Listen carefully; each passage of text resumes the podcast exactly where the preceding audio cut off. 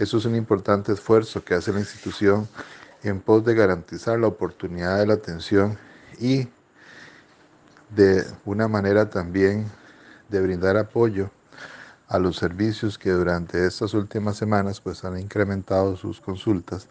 producto de diferentes eventos, eventos que van desde la parte epidemiológica con virus respiratorios, dengue, tema del aumento importante que hemos tenido en los accidentes de tránsito y en la complejidad de las lesiones que esos accidentes causan en las personas. También el tema de violencia país, que es un tema que no solamente afecta a la sociedad, sino también a nuestros servicios de urgencias y emergencias.